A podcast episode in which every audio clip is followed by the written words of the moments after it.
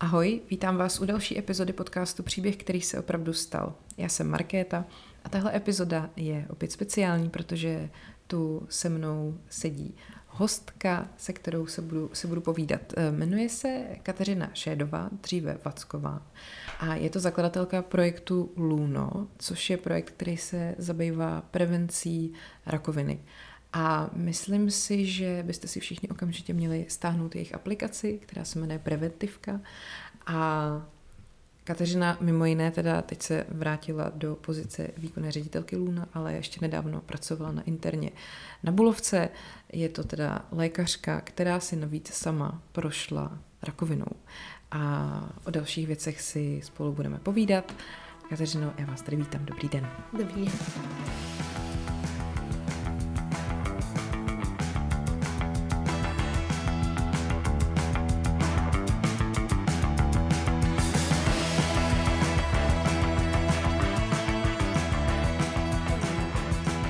Vždycky na konci podcastu říkám posluchačům, ať je váš život příběh, který se opravdu stal. Váš život rozhodně je příběh, který se opravdu stal, a má to podle mě všechny náležitosti takového toho románu, který, kdybych si přečetla, tak mi to bude připadat skoro neuvěřitelný, nebo takový možná i jako klišé. Říkala bych si, tohle se určitě nemohlo stát. Mě na tom fascinuje, že jste studovala medicínu a vlastně možná asi díky tomu jste jako poznala, že to, co vám je, může být něco závažného a že možná běžný smrtelník nestudující medicínu by na to nepřišel. Takže já bych to asi chtěla slyšet úplně od začátku. Co byl ten první moment, kdy jste si uvědomila, že se něco děje? Tak jak se zmínila, já jsem byla jednak medik a jednak od dětství vrcholový sportovec, takže jsem opravdu na ten zdravý životní styl dbala, učila jsem se naslouchat svoje tělo, protože přetrénování a další věci hodně ovlivňují výkon, takže i na tohle jsem byla trošku připravená, ale ta medicína zkrátka změní člověku perspektivu a mně se to dokonce stalo ve čtvrťáku, takže patologie je ve třeťáku, takže už opravdu všechny ty příznaky těch nádorů, únava a další věci, tak opravdu tomu čtvrťákovi už něco začíná docházet, že by se nemuselo, že by nemuselo být tedy něco v pořádku. Takže bylo to na podzim, v začátku tedy čtvrťáku, trvalo to nějakých jako pár týdnů, neřeknu měsíců, myslím si, že spíš pár týdnů. Já jsem shodou okolností vlastně jako předtím na prevenci byla, takže jsem viděla, že je všechno v pořádku, ale bohužel to vzniklo i třeba v mezičase. Takže jakmile jsem cítila, že ta únava už je jako větší, než by normálně měla být, ze studia medicíny je člověk jako unavený i normálně. A k tomu se přidaly nějaké jako poruchy menstruačního cyklu, tak to opravdu už bylo s takovým jako vykřičníkem.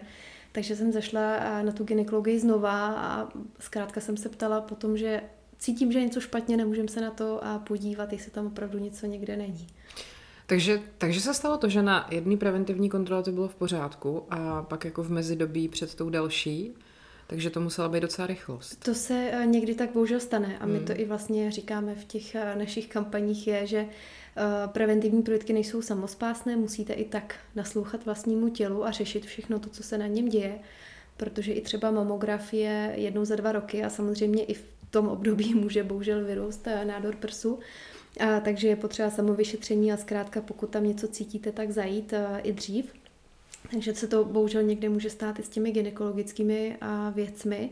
A úplně upřímně, co si myslí 22letá holka, která má poruchu menstruačního cyklu, respektive nedostane menzes, tak samozřejmě první, co vás napadne, je, že jste těhotná, než vlastně jako zjistíte, že úplně ne a že opravdu se jako něco tam dole děje. Takže i si myslím, že ten můj gynekolog vlastně v tu chvíli, nechci říct, že tomu nevěnoval jako pozornost, myslím si, že věnoval, protože já jsem chodila pak na pravidelné prohlídky, ale vlastně, že ani on ze začátku nevěřil tomu, že by to mohlo být něco jako vážnějšího, z začátku to vypadalo jako cysta, na které potom začalo vlastně jako něco rychlejší růst, takže opravdu jako pak to bylo ráz na ráz, já jsem pak vlastně a už byla objednaná za nedlouho na operaci a brzo jsme to vyndali. Takže a ano, potom ty zprávy od lékařů typu, když by to bylo o 2 měsíce později, tak už bys tady nemusela být, tak to člověka zamrazí i po 8 letech, kdy vlastně o tom vyprávím. Takže tohle mě právě zajímá, takovej ten moment toho, kdy, protože to často čtu nebo od někoho slyším, kdy vy jdete někam k doktorovi, máte pocit, že něco není v pořádku a ten doktor to tak jako zlehčuje, třeba zpochybňuje, nebo vás prostě rovnou třeba pošle domů s tím, že to jako nic není. Když vy sama, jako lékařka, to vidíte teď vlastně z té druhé strany, jak to jako na vás působí, nebo jak se s tímhletím vyrovnáváte, protože já mám pocit, že občas to jako škodí celý té lékařské profesi, když opravdu takovýhle případy se dějou. Zase chápu, že každý doktor nemůže vědět všechno na první pohled. Prostě takovej ten pocit z té druhé strany, jestli vám to třeba nějakým způsobem změnilo to vnímání, že třeba byste v životě nikoho nějak jako neodbyla, nebo že jste možná důslednější, něco takového. Já si myslím, že bych takhle neodbývala ani, když bych třeba tu zkušenost neměla, a vidím to na spoustě svých jako kolegů a myslím si, že opravdu se hodně o lékařích vlastně říká, že mávnou rukou nebo nenaslouchají, ale zase z mojí zkušenosti z těch kolegů, které já jsem měla tu šanci poznat, nebo z kolegů, kteří pomáhají Loono, opravdu vidím, že jsou tady i lékaři, kterým na tom záleží a kteří opravdu jdou a vlastně ten extra krok, aby toho pacienta dovyšetřili. Takže a když se tak teda neděje a narazíte na doktora, který to tak nemá, tak určitě vždycky doporučujeme buď ho změnit, anebo opravdu se za sebe bít, protože vy přesně nejlépe víte, jak se cítíte normálně, jako já jsem to tenkrát věděla. Ale jinak, když mně přijde pacient, který cítí, že něco není v pořádku, tak se vždycky snažím co nejvíce otázkami dostat k tomu, kde to vzniklo, jakým způsobem, kdy, v jakých situacích to není v pořádku a tak dále. A často se nedostaneme třeba ani k rakovině, dostaneme se i možná k nějakým jako psychickým potížím, dostaneme se ke stresu, že vlastně třeba to bolení břicha nemusí být jako fyzické, ale psychické a podobně.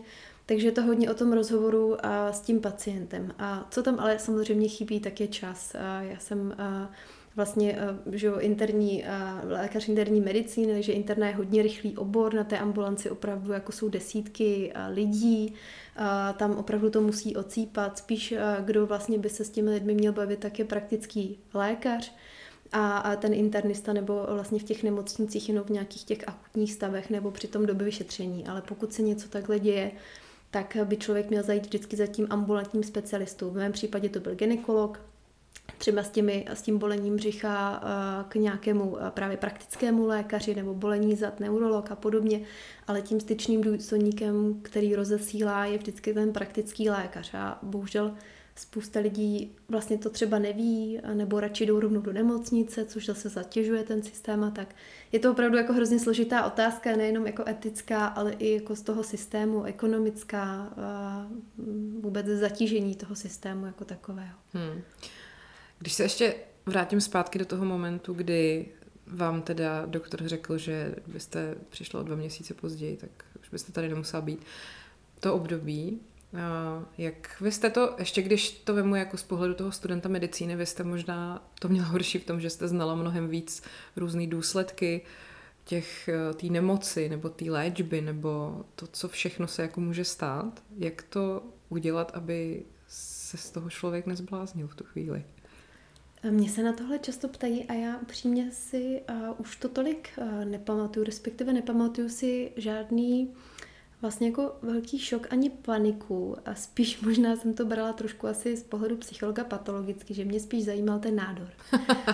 A že mě spíš zajímalo to, jaký má receptory, jakým způsobem jako funguje, kde vzniknul, proč vzniknul a tak dále. Takže ta medicína byla spíš jako výhoda v tu chvíli. Nějaká genetická, to okay, možná systém vyrovnání se s traumatem, řekněme.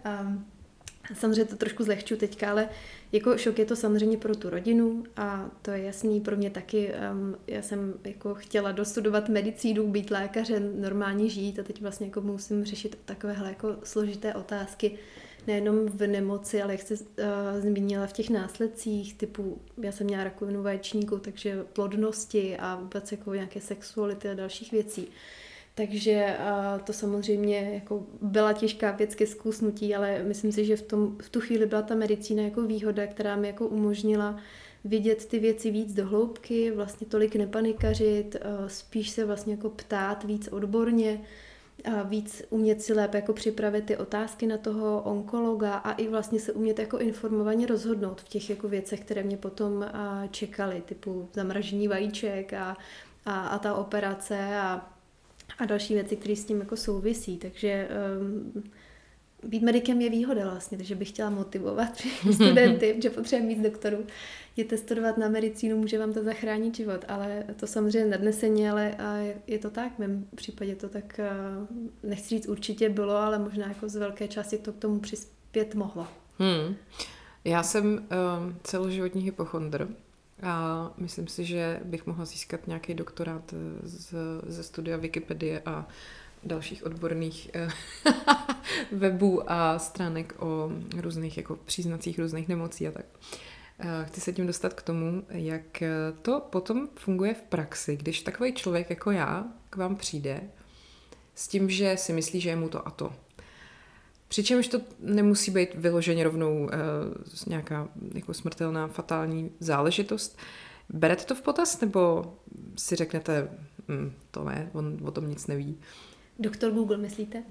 Já jsem velkým zastáncem doktora Googlea nebo vůbec informovaného pacienta. Za mě, samozřejmě od samcať pod samcať, ale za mě každý pacient, který se zajímá, třeba si už k tomu něco našel, vlastně přichází s nějakým jako, ne vždycky třeba správným, ale s nějakým jako názorem, tak je znamením, že na té léčbě chce participovat, chce se podílet na tom rozhodování a to rozhodně není samozřejmé.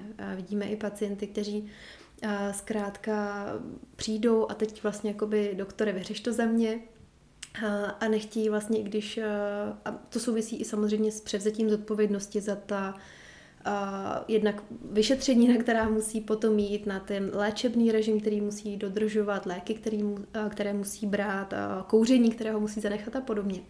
Takže za mě je to rozhodně jako pozitivní krok v tom, že opravdu ten pacient chce něco změnit. A to, že to potom třeba někteří až tak nedodržují, to je další věc, ale myslím, že to je krok jako k tomu, aby ta léčba byla jako úspěšná, je to, že ten člověk se zajímá o svoje zdraví a nějaký takový krok udělal.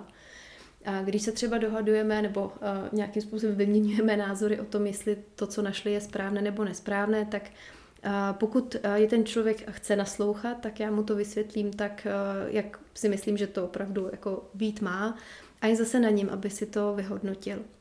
Co já ještě často vlastně se snažím je, i vlastně jako v Loono je naučit ty lidi vlastně kriticky přemýšlet a říct jim, kde jsou ty relevantní weby, kde, jakým způsobem vlastně se třeba dívat na zdroje a podobně, protože do budoucna vlastně by se jim to mohlo hodit. Takže vůbec ta zdravotní gramotnost, tedy to, že ty informace umím nejenom vyhledat, ale i vyhodnotit a aplikovat, má jakoby mnoho vrstev a my musíme zkrátka se učit veřejnost, musíme je učit i to vlastně vyhodnotit, co je fake news, co je vlastně, co jsou fake news a co jsou vlastně ty weby, kterým důvěřovat můžou.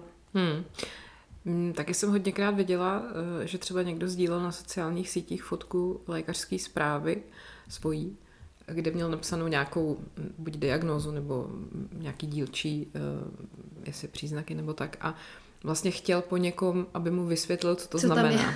Že mu to vlastně ten doktor jako neřek a je tam nějaký cizí slovo, kterému on nerozumí.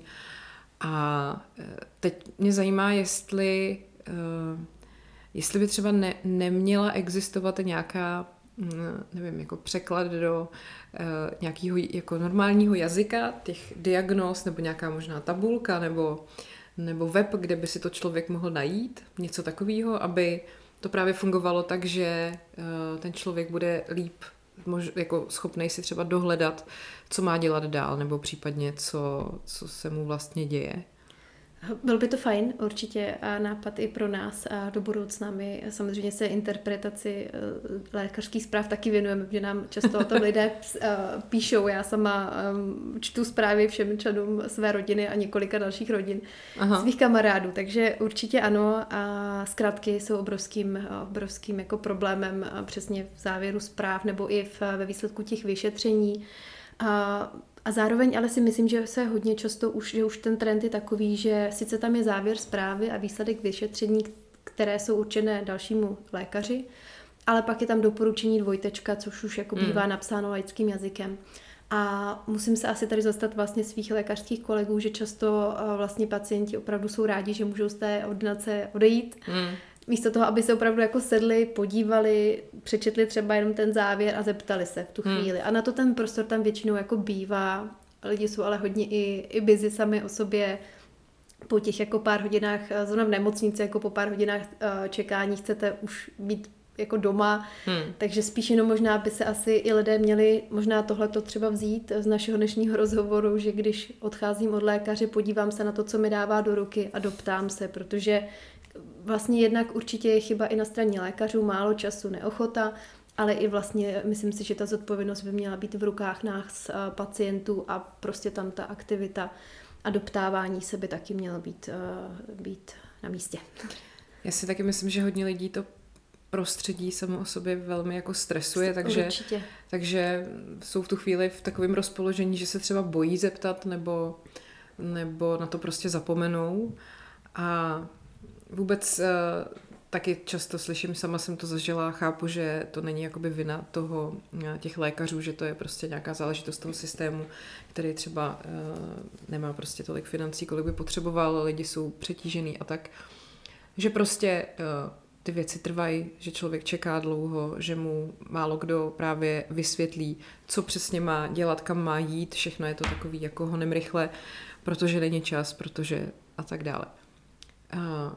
Je podle vás nějaký způsob, jak tohle změnit, kromě toho, že by se do zdravotnictví mělo asi dostat jako o dost víc peněz, než tam je? Investovat. A jak změnit, co přesně? Jak změnit, aby člověk z toho prostředí neměl strach, stres, aby neměl pocit, že tam spíš jako je nechtěnej chvílema, že si není třeba jistý, jestli z tuhle potíží má jít na ambulanci, nebo má jít na pohotovost, nebo má jít tamhle, že je to podle mě často v těch nemocnicích i hodně nepřehledně, jako vlastně pro ty lidi totálně nepřehledně zobrazený, označený, že není jako úplně jasný, že možná by vlastně stačilo jenom jako zlepšit tu komunikaci, což si nemyslím, že by mělo stát moc peněz, což samozřejmě ale zase podle mě není jako záležitost lékařů, ale asi lidí, který ty lékaře zaměstnávají. Přijde mi to jako vlastně za velmi... Není to jako nákladná změna, která by hodně pomohla. Jenom čistě to, když byste přišla do nemocnice a byl tam rozcestník, je vám tohle a tohle, běžte tam, děje se vám tohle, běžte tam, že člověk tam občas přijde a bloudí, ptá se někoho na vrátnici a prostě je to občas, jako že lidi mají fakt zážitky, že nevím, jako když ještě k tomu přištu, že ten člověk třeba je ve stresu a něco ho bolí nebo se bojí, takže to je ještě o to horší. No ono na většině nemocnicích funguje informační stánek nebo informační vlastně jako budka, to je ten point, kde vás nasměrují tam a nebo tam. Jinak funguje ať už jako na Bulovce nebo v dalších nemocnicích i jako taková pohotovost, kde probíhá ta triáž. Triáž znamená jako rozstřídění, řekněme, pacientů, kde někoho dokážou zaléčit jako rovnou a pro někoho potřebují specializované vyšetření, tak ho pošlou tam nebo tam.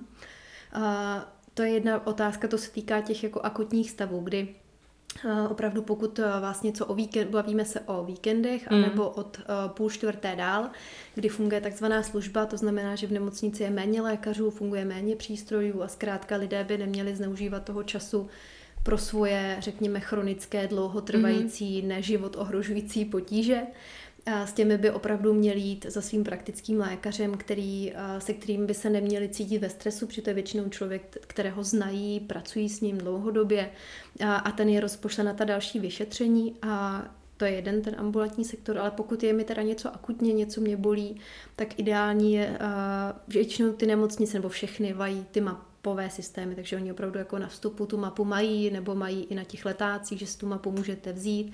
Často lidé zapomínají, že mají v ruce ten chytrý telefon, kde dám mapa Bulovka a prostě na první obrázek mi vyjede mapa, takže opravdu jako využít i ten chytrý telefon. A většina nemocnic má i infolinku, takže vy už dopředu můžete jako zavolat, zeptat se vlastně, na které oddělení máte jet. A je potřeba vlastně jako informovat českou veřejnost, že čekání ve službě, kde opravdu vždycky jako jeden lékař na té ambulanci, tak je klidně těch jako 6 hodin a je důležité s tím jako počítat, vezmu si svačinu, vezmu si pití, knihu a prostě si to vysedím, jestli opravdu je to taková jako věc. A protože teď zrovna jsme na LinkedInu, byla taková jako dost rozohněná komunikace, kdy tam jeden pán sdílel fotku cedule třeba z ambulance neurologie, kde opravdu jako to přetížení je obrovské, tam jezdí mrtvice, tam jezdí prostě akutní prostě věci, tam jezdí i z části děti. A on se tam rozčiloval, že ta cedule nebyla napsaná úplně tím nejlepším jako jazykem, zkrátka bylo, že si to, pokud nejste v ohrožení života, tak si to vyčekáte. A rozjela se tam taková dost nepříjemná komunikace právě na tom, že se v nemocnicích čeká a tak dále a tak dále. Takže to mělo jako mnoho vrstev ten problém a jedna z těch jako věcí je vůbec jako to přetěžování, že tam lidé chodí a neměli by, jenom protože zrovna třeba mají čas. Takže to je potřeba asi jako i zohlednit, když potřebuji do té nemocnice jít, tak jestli opravdu to nepočká do toho pondělka, kde je třeba i víc lidí, kteří mě v té nemocnici jako zorientují a budou mít čas se mnou jako komunikovat. Dál bychom se mohli asi bavit i třeba nad užívání vlastně jako záchranek.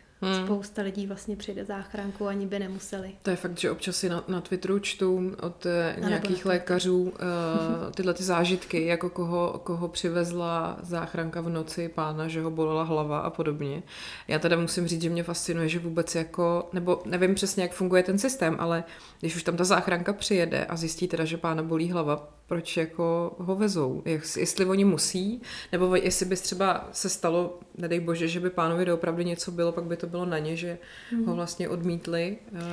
Spousta zkušených lékařů staré generace by vám řekla, že to je alibismus, čistý alibismus v tom smyslu, že pokud by opravdu třeba se později zjistilo, že měl mrtvici nebo ho bolela hlava z nějakého vážného důvodu, nebo třeba hlava bolí člověka, i když má jako obrovský vysoký tlak a projevuje se to právě bolestí hlavy, ale oni mají ten tlakoměr v tom terénu a mohou to jako přeměřit. Takže je tam určitě jako velká dávka toho, když by řada záchranářů jako oponovala, oni dělají úžasnou jako práci, ale jako čas od času prostě i my na interně jsme viděli případy, kdy naložili někoho, koho úplně nemuseli, nám třeba jezdili případy typu šňupnul jsem si kokain a buší mi srdce, nebo šňupnul jsem si perník, nemůžu spát, tak jsem si zavolala záchranku, takže my jsme řešili vlastně od drog přes alkohol, různé jako bolesti na srdci, které mohou samozřejmě jako znamenat infarkt, ale když je to člověk, kterému je opravdu 19,5 roku a přesně ho někde píchne a pak vlastně já z něj dostanu po hodině, že vlastně si teda něco šňupnul a proto vlastně mu to srdíčko buší, tak opravdu jako i člověk se cítí, že studoval takové roky pro opravdu ten zástup, co tam sedí. Ale nemůžeme to tak brát, prostě opravdu jako my k tomu se snažíme přistupovat, takže jako každý opravdu může být nemocný, je tam to riziko, takže se snažíme u všech mít stejnou, nebo děláme to tak, že máme u všech stejnou jako pozornost, posloucháme ty lidi, vyšetřujeme je a tak dále, ale samozřejmě i my tam cítíme to jako přetíženost. Třeba interna je vlastně jako i z poloviny záchytka, protože na záchytku neberou pacienty, kteří jsou starší 70 let, takže většina opilých bezdomovců, kterým je víc než 70, skončí u nás na interní ambulanci, protože vlastně záchytka je i tuším ve spádu zrovna Prahy 8, takže opravdu jako výživná služba. Takže ano, pak někdo čeká těch 6 hodin, než se tohle všechno opraví. Já jenom doplním, že vy pracujete na Bulovce, že jste zmiňovala tu Prahu 8. Jako vlastně z tady toho pohledu, když to tak vyprávíte, tak se dá mnohem líp pochopit. Za prvý ta čekací doba a za druhý to, že holt ten doktor možná není někdy úplně nejpříjemnější, když má za sebou 10 takovýchhle případů a pak mu přijde někdo, kdo má opravdu problém. A v noci hlavně, když slouží 32 hodin. Dobře. Ještě se chci vrátit k tomu, co se stalo vám. Vám bylo 22, pamatuju si to správně, jak jsem si přečetla. Tehdy jste musela to studium medicíny přerušit? Ne, já jsem pokračovala, já jsem na chviličku tím, že jsem byla na operaci a v nějakých jako dalších vyšetřeních, tak jsem to zvládla při studiu tím, že jsem se zkrátka domluvila s vyučujícími, nebo jsem si, tam je jako nějaká vůle vlastně vzít si pár dní volno. Vy jste potom už nepodstupovala žádnou následnou léčbu? Takže to bylo v brzkém stádiu, tak se to vyndalo takovým jako pytlíkem, řekněme, že se tam jako vloží laparoskopicky, že to zabalí do takového jako pytlíku, vytáhne se to, aby se nikdy nedorozšířily ty nádorové buňky a uvažovali vlastně o chemoterapii i s ohledem na to, že jsem opravdu jakoby měla ten typ, jaký jsem měla, ale usoudili, že tím, že nemám to zatím nikde rozšířené jako po těle, tak by to v tu chvíli mohlo způsobit více neplechy než užitku. Ale samozřejmě pak nasledovalo jako bedlivé sledování, další vyšetření a do dneška vlastně jako chodím, mám onkologickou průkazku. Jaký je to pocit tam mít? Je to už jako rutina, nebo vás napadne stále? Teď že... už je to rutina. Já myslím si, že vlastně od začátku to opravdu bylo taková jako, jo, teď se to stalo, je to součástí vlastně toho, kdo já jsem vlastně nově.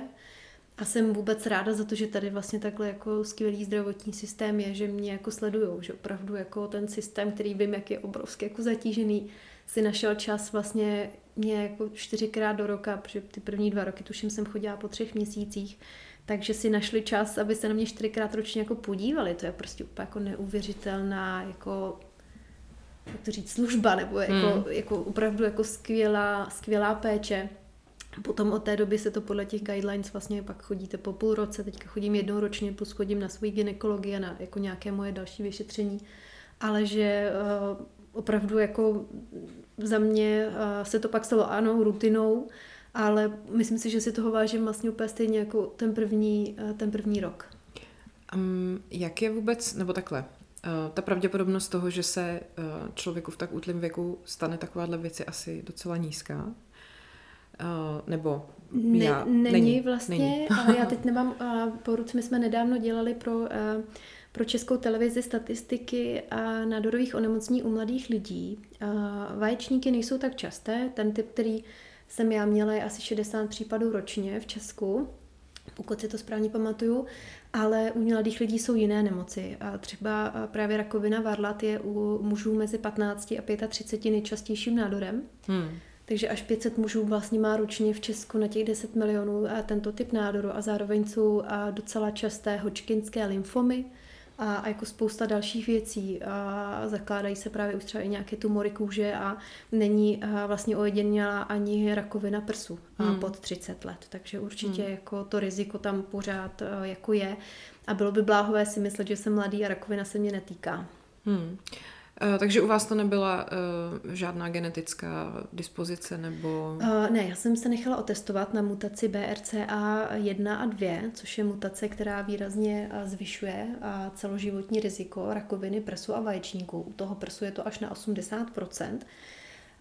Takže jsem se nechala otestovat tím, že to testování jsem měla na pojišťovnu, tím, že jsem byla sama nemocná. To mám negativní, díky bohu za to.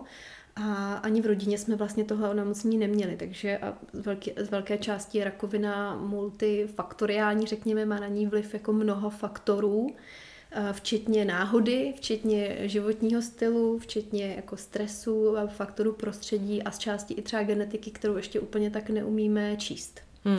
Ale vlastně ta nejčastější, co se tam hledala, ta BRCA1 a 2, tak díky ta tam nebyla, protože tím, pokud by tam byla, tak už bych si třeba právě nechala i preventivně odstranit mléčnou žlázu, tady prsa. Moje kamarádka jí má tady ten gen a vlastně jí maminka měla rakovinu prsu, takže ona bohužel má toho černýho Petra a vlastně chodí teda pravidelně na onkogynekologii, na prohlídky a teď už teda to došlo do fáze, že jí řekli, že už je čas, aby to všechno dali pryč. Je jí vlastně 37 let.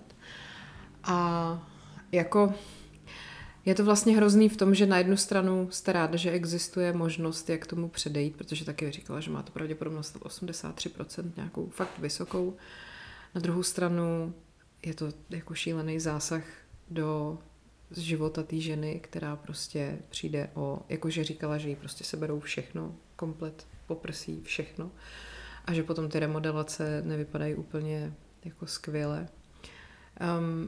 Existuje, já to vlastně nevím od ní, existuje nějaká psychologická pomoc v tomhle momentu pro člověka? Nebo jestli je hrazená třeba pojišťovnou, nevíte o tom? Obecně člověk má možnost využít 2krát měsíčně služeb psychologa, psychoterapeuta na pojišťovnu. Škoda je, že jenom málo z nich má tu smlouvu s tou pojišťovnou, takže většinou i jakoby těžké je najít.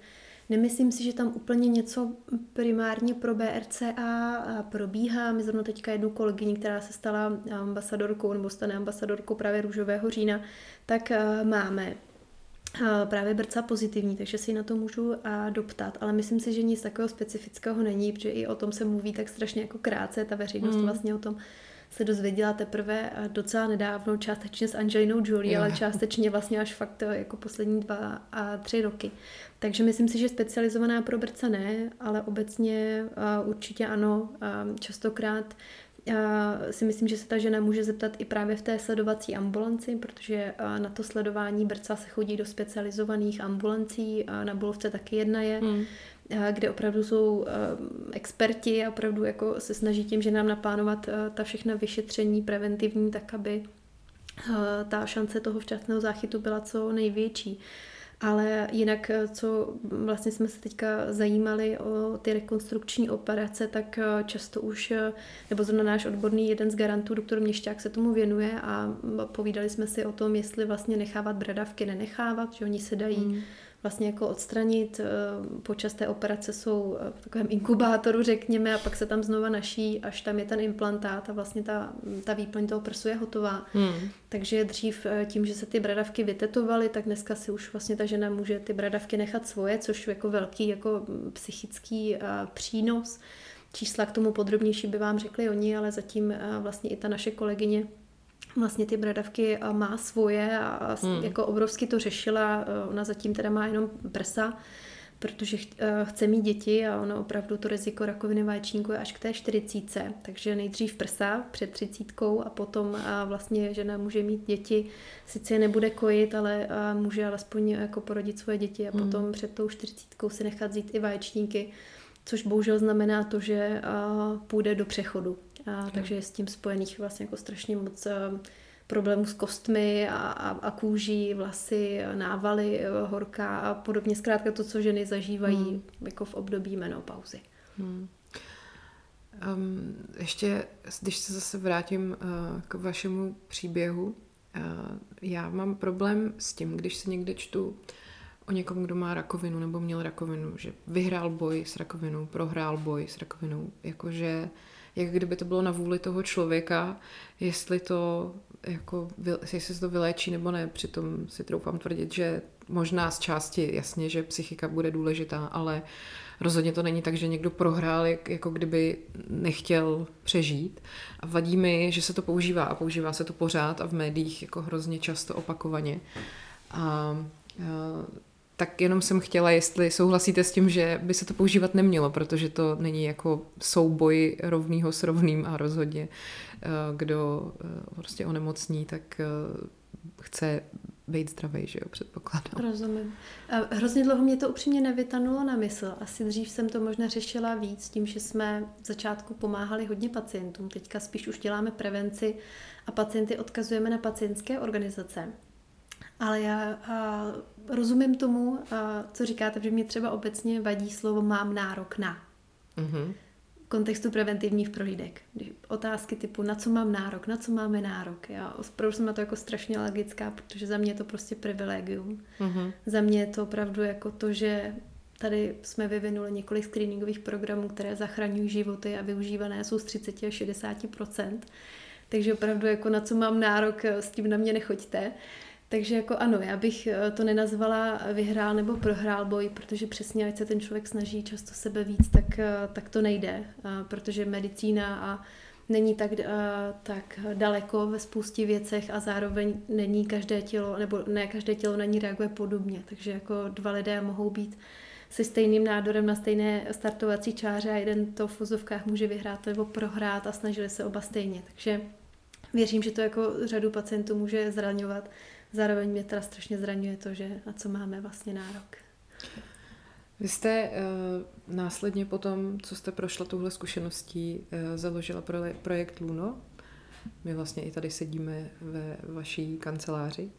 Ale co jsem pochopila, tak vy už nejste na pozici, řekněme, executive chief, prostě už jste jenom asi jako duchovní matka, dá se to tak říct? Bylo to tak až do letošního jara. Aha. Teď jsem vlastně od července zpátky na plný úvazek.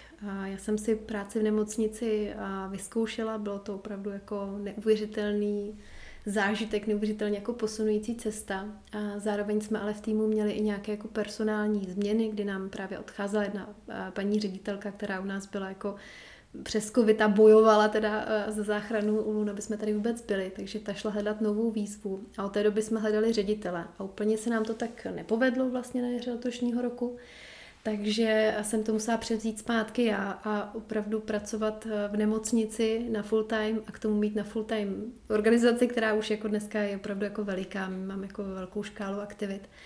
Tak jsem se domluvila s panem primářem, že si dám na nějakou dobu pauzu z nemocnice a budu se zkrátka věnovat stabilizaci našeho týmu, což už se teďka jako daří.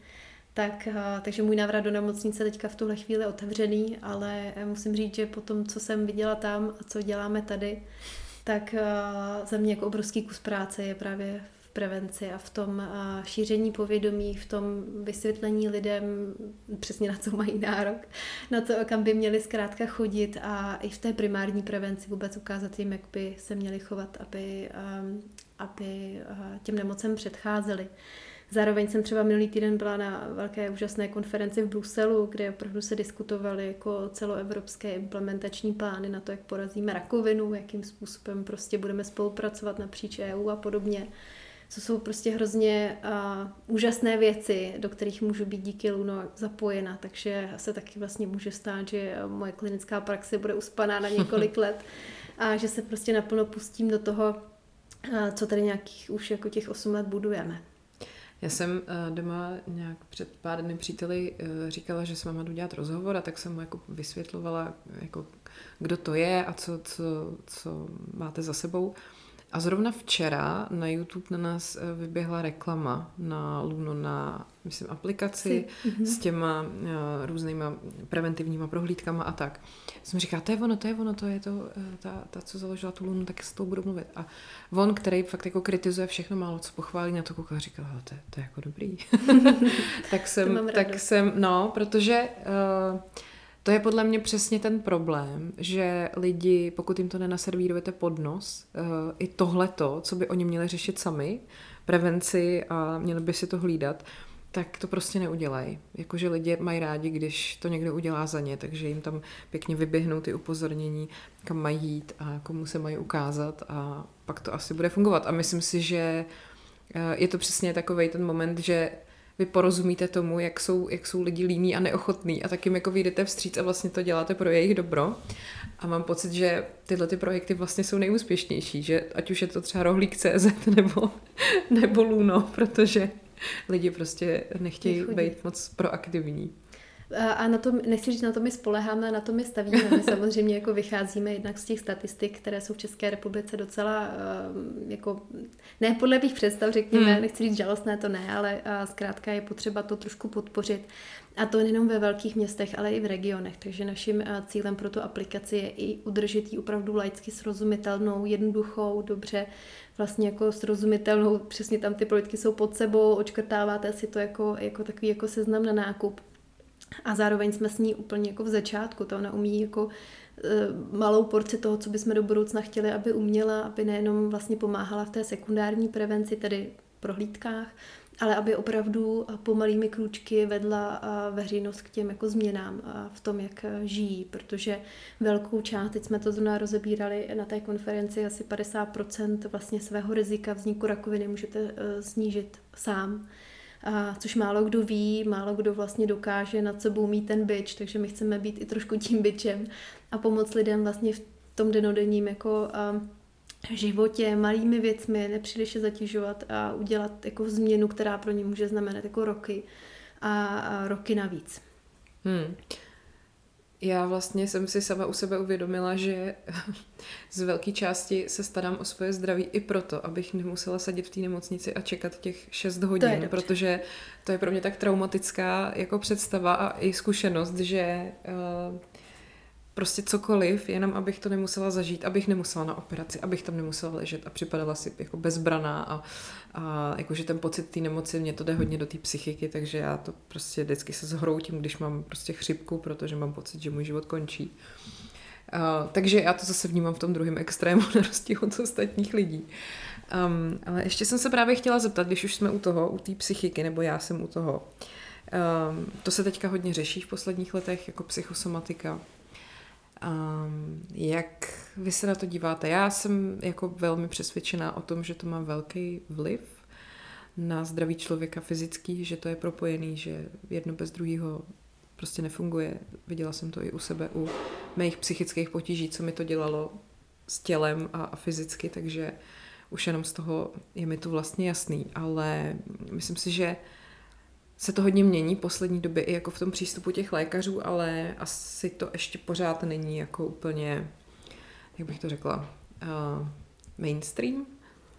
Já myslím, že je to tam vlastně celou dobu, jenom je to možná skryté pod rizikovým faktorem kardiovaskulárních onemocnění je stres. Mm-hmm.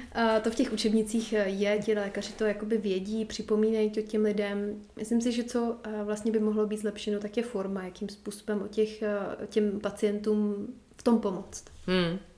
Protože pak se nám mísí dvě věci. Jedna věc psychosomatika, kterou vlastně, jako, nebo to slovo, ten pojem, tu oblast, věřím, že lékaři jako vnímají, což až pak ale někde hraničí s ezoterikou, nějakým vlastně jako přílišným a vlastně jako nepodloženými fakty a podobně. A co ale si myslím, že obecně jako lékaři vnímají napříč jako obory, je psychická pohoda pacienta, má jasný vliv na hojení ran, na hojení rakoviny, na vlastně jako rekonvalescenci po operacích, po infarktech a podobně. Takže myslím si, že už i řada těch nemocnic začíná nabízet psychologickou péči, snaží se vlastně jako ty pacienty v těch nemocnicích držet co nejkratší dobu, protože věří, že jako doma budou ve větší jako psychické pohodě.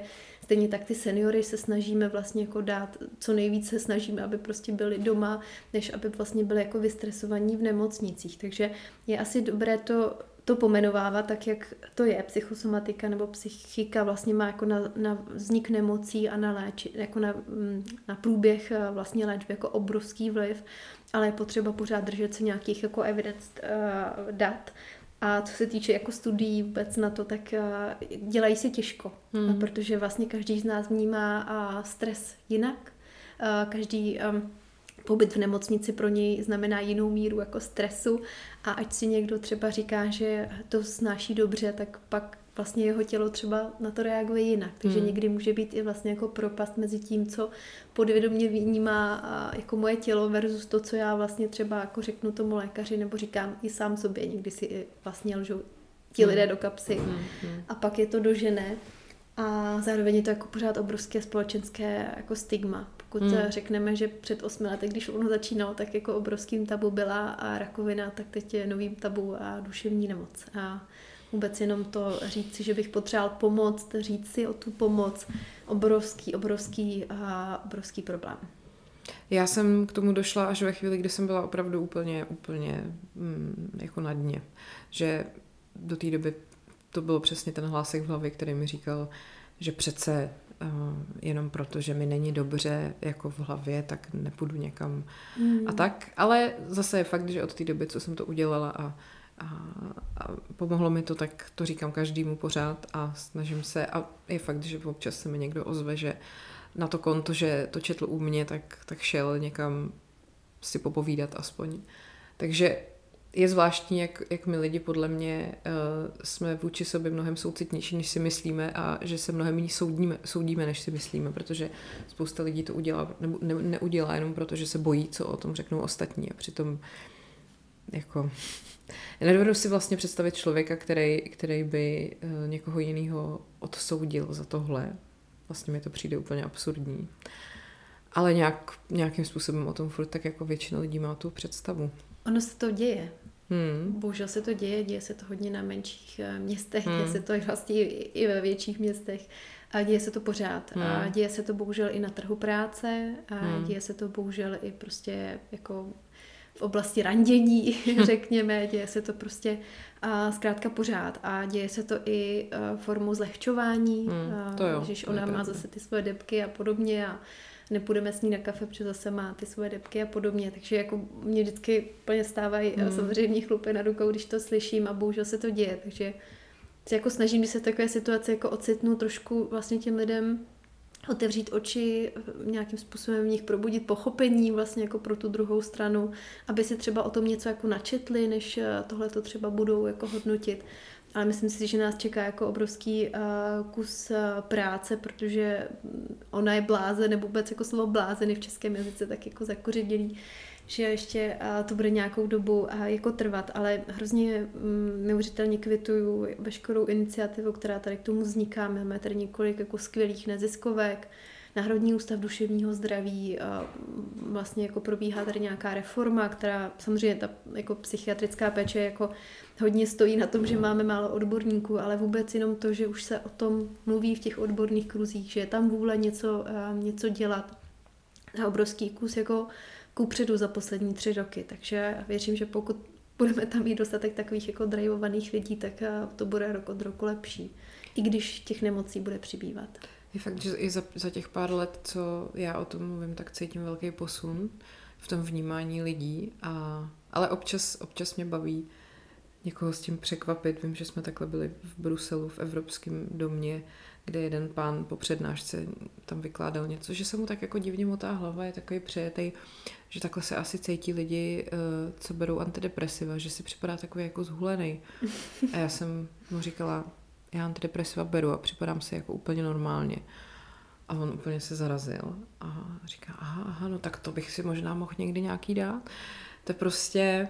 Ještě se vás mohu zeptat, jestli jste schopná řídit. Jo, já už vím proč. Už vím, proč se cítil to.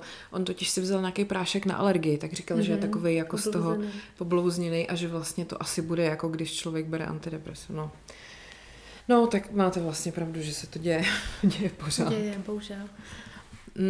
Ještě jsem se chtěla zeptat, jo, už vím, jak jsme se bavili o tom, že člověku pomáhá nějaký pozitivní myšlení při jako léčbě.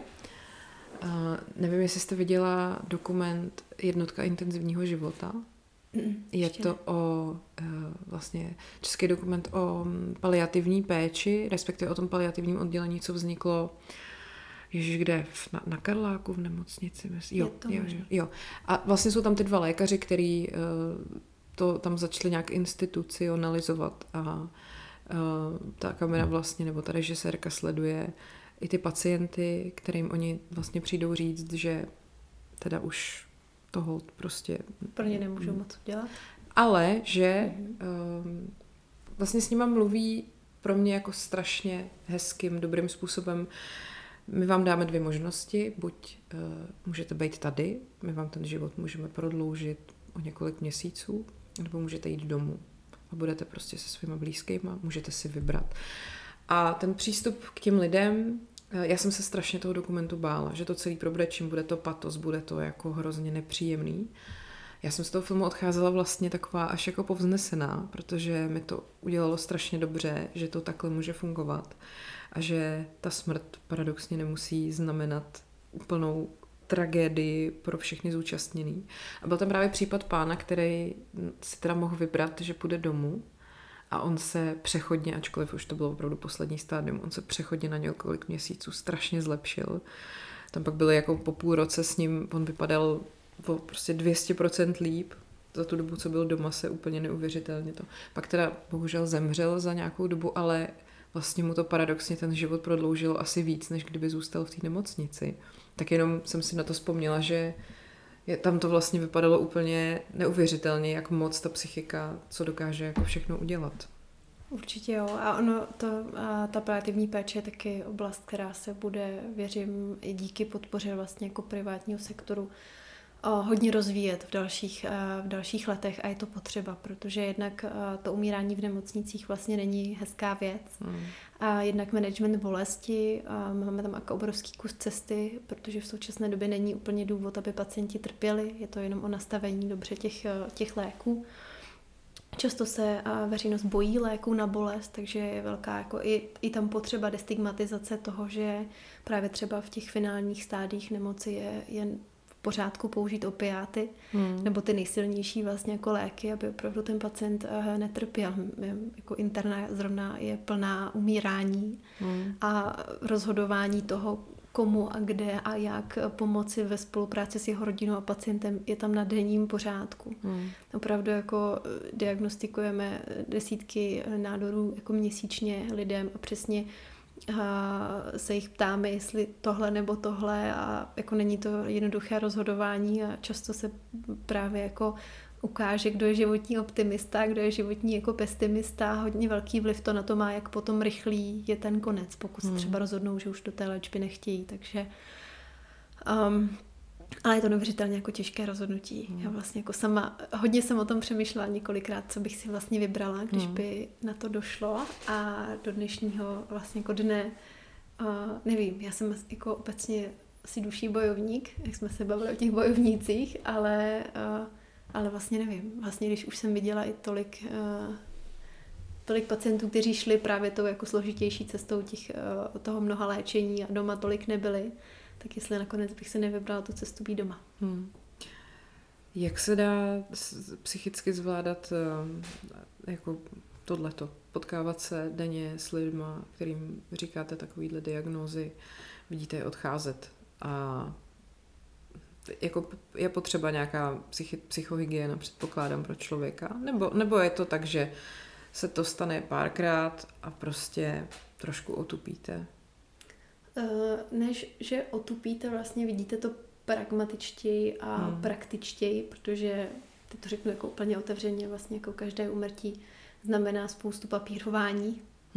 Takže se snažíte vlastně k tomu přistoupit tak, aby opravdu snažíte se ty procesy naučit tak, aby v tu chvíli to číslo, v tu chvíli vlastně jako to, že ten člověk vlastně odchází z toho světa, tak se snažíte to všechno za udělat dobře, aby opravdu jako všechno jste to měl v pořádku, protože jste jako lékař zodpovědný hlavně především za tu dokumentaci. Ale čistě jako z lidského pohledu, já jsem několik svých prvních pacientů probračila, já jsem vlastně vůbec nemohla se jako vyrovnat s tím, že já jsem vlastně nastupovala ještě v covidu, takže mě umírali vlastně pacienti, kteří by normálně tady ještě byli, ale jenom tím, že byli nemocní a ještě ke všemu dostali covid, tak ten konec byl jako neuvěřitelně rychlý, nefér a to jsem opravdu jako špatně nesla, do dneška si jména těch jako lidí pamatuju. A času vlastně se vám nějaký pacient, když se třeba jako vrací, dostane taky pod kůži a pak vám jednoho dne jako zemře, tak to taky prostě na vás něco jako zanechá. Ale pak si myslím, že do určité míry je to zkrátka jako rutina a smíření s tím, že nemůžu vlastně jako pomoct každému. A i tím, že u nás umírají, je to trošku něco jiného než třeba na dětské onkologii, u nás umírají pacienti často, buď jsou to alkoholici, opravdu jako těžcí alkoholici, kterým je třeba 28 nebo 33, 35, nebo i 50, ale pak jsou to babičky a dědučkové, kterým je prostě 85, 90 plus, tak tam člověku je aspoň trošku jako utěchu, že vlastně měli jako fajn život a oni sami o tom životě jako vypráví. A tam je to spíš opravdu takovým tím jako konzervativním smyslem, prostě nerejpejme se v tom, nechme je prostě jako odejít. A co nejpřirozenější jako vlastně cestou, no, ale myslím si, že i tam vzniká trošku ten cynismus, protože kdyby se člověk vlastně každou jako smrtí měl úplně hodně zabírat, tak by to asi nezvládnu. A pomáhá to třeba člověku nějakým způsobem se trochu víc vyrovnat s tou vlastní smrtelností? Myslím si, že asi úplně tolik ne. To bych se musela asi zeptat vlastních kolegů. Já si svoji smrtelnost uvědomuji hlavně díky vlastně jako svojí nemoci. A i na to jako často zapomínám a ono je to vlastně jako dobře, protože kdybych na to měla myslet každý den, tak se taky asi, ty jsme tady použili, zblázním pozotkách, ale tak by to člověk byl jako příliš velká tíha. Takže já, ať jsem si vlastně kdysi řekla, že teď už se vlastně jako život změnil a už se nebudu rozčilovat nad malichernostma, tak se rozčiluji, když někdo předjíždí a nemá, nebo protože to je prostě jako život a člověk chce žít jako normálně, tak jako žil předtím, takže prostě řeším jako starosti běžného života jako každý další člověk, ale myslím, že mě to ovlivnilo hlavně v těch jako velkých životních jako rozhodnutích, že zkrátka, když přijde nějaká příležitost, tak jdu za ní, protože vím, že by tady už jako by dál nemusela být a podobně. Stejně vlastně jako to rozhodnutí odejít z nemocnice, věnovat se jako Loono na full time, tak mě ta práce jako strašně baví prostě jako pracovat, že interna je strašně jako komplexní, těžký obor, ale zároveň jako krásný, že fakt pátráte jako detektiv, co těm lidem je. Doktor House. Přesně. A to rozhodnutí jako vybrat si Loono na místo nemocnice jako bylo neuvěřitelně jako těžké. Těžko se to vysvětluje jako kolegům a primářovi. Tak je to takový vaše dítě, že jo? Dítě, ale hlavně je to jako obrovský životní poslání. A jako je to něco, co už dneska jako prokazatelně zachraňuje lidský život jako na obrovský škále a něco, co ještě jako může do budoucna zachránit jako miliony životů. A moje práce tady jako podstatná pro fundraising, je podstatná pro to být jako tím ambasadorem, odborně to zaštít a podobně. Takže v tomhle to možná vlastně se jako vracím k tomu příběhu, co se mi opravdu stalo. Já jsem zrovna dneska shodou okolností natáčela rozhovor s senátorem Markem Hilšerem, coby kandidátem na prezidenta. A mimo jiné jsme mluvili i o jeho kariéře lékařské. On 10 let byl ve výzkumu, právě zkoumal nádory mozku. To je taková docela zajímavá shoda, že jste se mi sešli takhle v jeden den. Nás učil. Dokonce. A takže se znáte. Na první lékařské fakultě, ano. Tak to je ještě lepší. Protože on mi v tom rozhovoru zmínil, já jsem se ho vyptávala, proč je tak častý, nebo mně to přijde, že třeba v politice je spousta lékařů, jak se to stane, a on říkal, že možná jeden z těch důvodů je, že prostě ty lidi po nějaké kariéře, nebo jako po té praxi v medicíně, třeba po 20 letech, že prostě vyhoří. Že mě by zajímalo, nebo takhle, ta práce musí být tak strašně intenzivní, tak vyčerpávající, že si říkám, jestli je vůbec možný tomu vyhoření se vyhnout. Bych vám ráda řekla, že doufám, že ano. Když jsem taky viděla spoustu vyhořelých lékařů. A já jsem hrozně ráda, že se o tom tématu vyhoření a psychické pohody zdravotníků a věnuje už několik jako projektů. A takže věřím, že to do budoucna bude jednodušší. Špatné je, že si to spousta lékařů i těch mladých jako nepřipouští, že by se něco takového mohlo stát, protože nejsou z toho business prostředí, kde se jako syndrom vyhoření řeší. On se moc jako neřeší na medicíně, na studiu medicíny, půlka mediků už je skoro vyhořelých, ale vlastně nikoho to tam nezajímá. Takže lékaři bohužel vlastně možná i chybí trošku těch řekněme schopností vlastně toho obrnit se a třeba na tom svém psychickém zdraví pracovat. Je to někdy jako kobářova kobyla trošku. Ale teda překvapuje mě, že bych vyhořela v medicíně a šla bych do politiky možná. Tam bych vyhořela ještě 3krát tak rychleji, jak by se mi tam nedařilo něco prosadit. To je možná nějaký ten syndrom těch lidí, že stejně pořád potřebujou tu společnost zachraňovat. Přesně, tak to akorát dělají trošku jiným způsobem. To spíš asi, anebo spíš možná opravdu jako jsou tak naštvaný, že prostě jako vědí, že to nezmění z pozice lékaře a potřebují někam výš. Řada z nich je možná příliš militantních, ale věřím, že možná je to spíš to, že vlastně jako usilují o tu společenskou změnu versus právě jako to, že budou jenom na to nadávat a tak, ale nevím, asi má každý vlastně jako ten svůj driver někde jinde. Já asi se do politiky zatím nechystám, myslím, že mám zdraví jenom jedno. Ještě jsem si vzpomněla, to jsem chtěla předtím takovou poznámku k těm rádoby dobře míněným radám pro lidi, když se necítí psychicky dobře. Zrovna včera na České televizi běžela reklama. Oni očividně taky už mají nějakou svoji platformu a kampaň na jako nějakou podporu jako povědomí o duševním zdraví, kde právě byly takový ty sestříhaný rádoby rady, běž se proběhnout a to bude dobrý, prosím tě, teď se ti nic neděje a podobně. Tak mě to vlastně mile překvapilo, že už dokonce i veřejnoprávní televize se do toho takhle obula. A to byla přímo Česká televize? To byla přímo Česká televize. Oni dokonce mají jako nějakou teďka Česká televize CZ @ já nevím, jestli jako duševní zdraví, něco takového už jako, tak jsem právě z toho byla fakt mile překvapená, takže možná se fakt blízká na lepší časy. No já věřím, že ano, a teda Česká televize je i skvělá v tom, že ona vypisuje grantový program a nám tam zrovna teďka v tuhle chvíli běží spot na Preventivku, kde jsme získali vlastně grant, takže je vlastně pro ty neziskovky a pacientské organizace možné dostat ty svoje věci i právě jako k širšímu publiku. Jak těžké je vůbec přivést na svět neziskovku, aby se udržela, aby fungovala? To se mě ptá hodně lidí. Já myslím, že to je hodně prostě o tom jako vydržet, prostě nepolevit. Já myslím, že to je hodně, myslím, že já, ať vlastně jako můžu vám říct jako 100 typů, já myslím, že to je prostě odmakaný, že opravdu jako jsem tady i po 8 letech, dělám pořád tu stejnou věc, až mě to někdy už jako nudí, že pořád vlastně jako omíláme té veřejnosti to stejné dokola, ale pořád vlastně tady strašně moc lidí, kteří o tom ještě neslyšeli, kteří o tom potřebují slyšet a podobně. Takže, ale hlavně, že zkrátka já jsem tady asi nějakým tím spojovacím prvkem, ale už na mě nasedlo strašně moc lidí, kteří věří té myšlence, a když já mám třeba občas slabší chvíli, přesně jako, že už je toho na mě moc, nebo že už prostě jako se nechci tady hádat s tímhle a s tímhle partnerem, tak je tady zbytek toho týmu, kteří mě prostě jako postrčí, že ne, prostě bylo, bude, jedeme. Tak hlavně prostě dál. Prokazatelně to funguje. A skvělí lidé, takovou jako mantru, že vlastně musíte mít jako vizi, která mění společnost k lepšímu, což my máme, na což se nabalí skvělí lidé, kteří vám to chtějí posouvat. A poslední je, že to musíte zkrátka odmakat.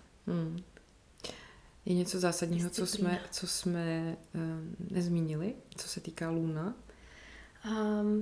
Aplikaci jsme zmínili, to je super, když ji stáhnete, a samozřejmě doména prsakoule.cz je i po 8 letech živá, takže je to nejnavštěvovanější česká stránka pro samovyšetření prsu a varla, takže provádíte každý měsíc, což vám připomíná i aplikace, a hlavně myslete na své zdraví, protože myslím si, že jsme tady dneska přesně předali tu misi, že naslouchat svému tělu vám může zachránit život, a to si myslím, že je to nejdůležitější na závěr.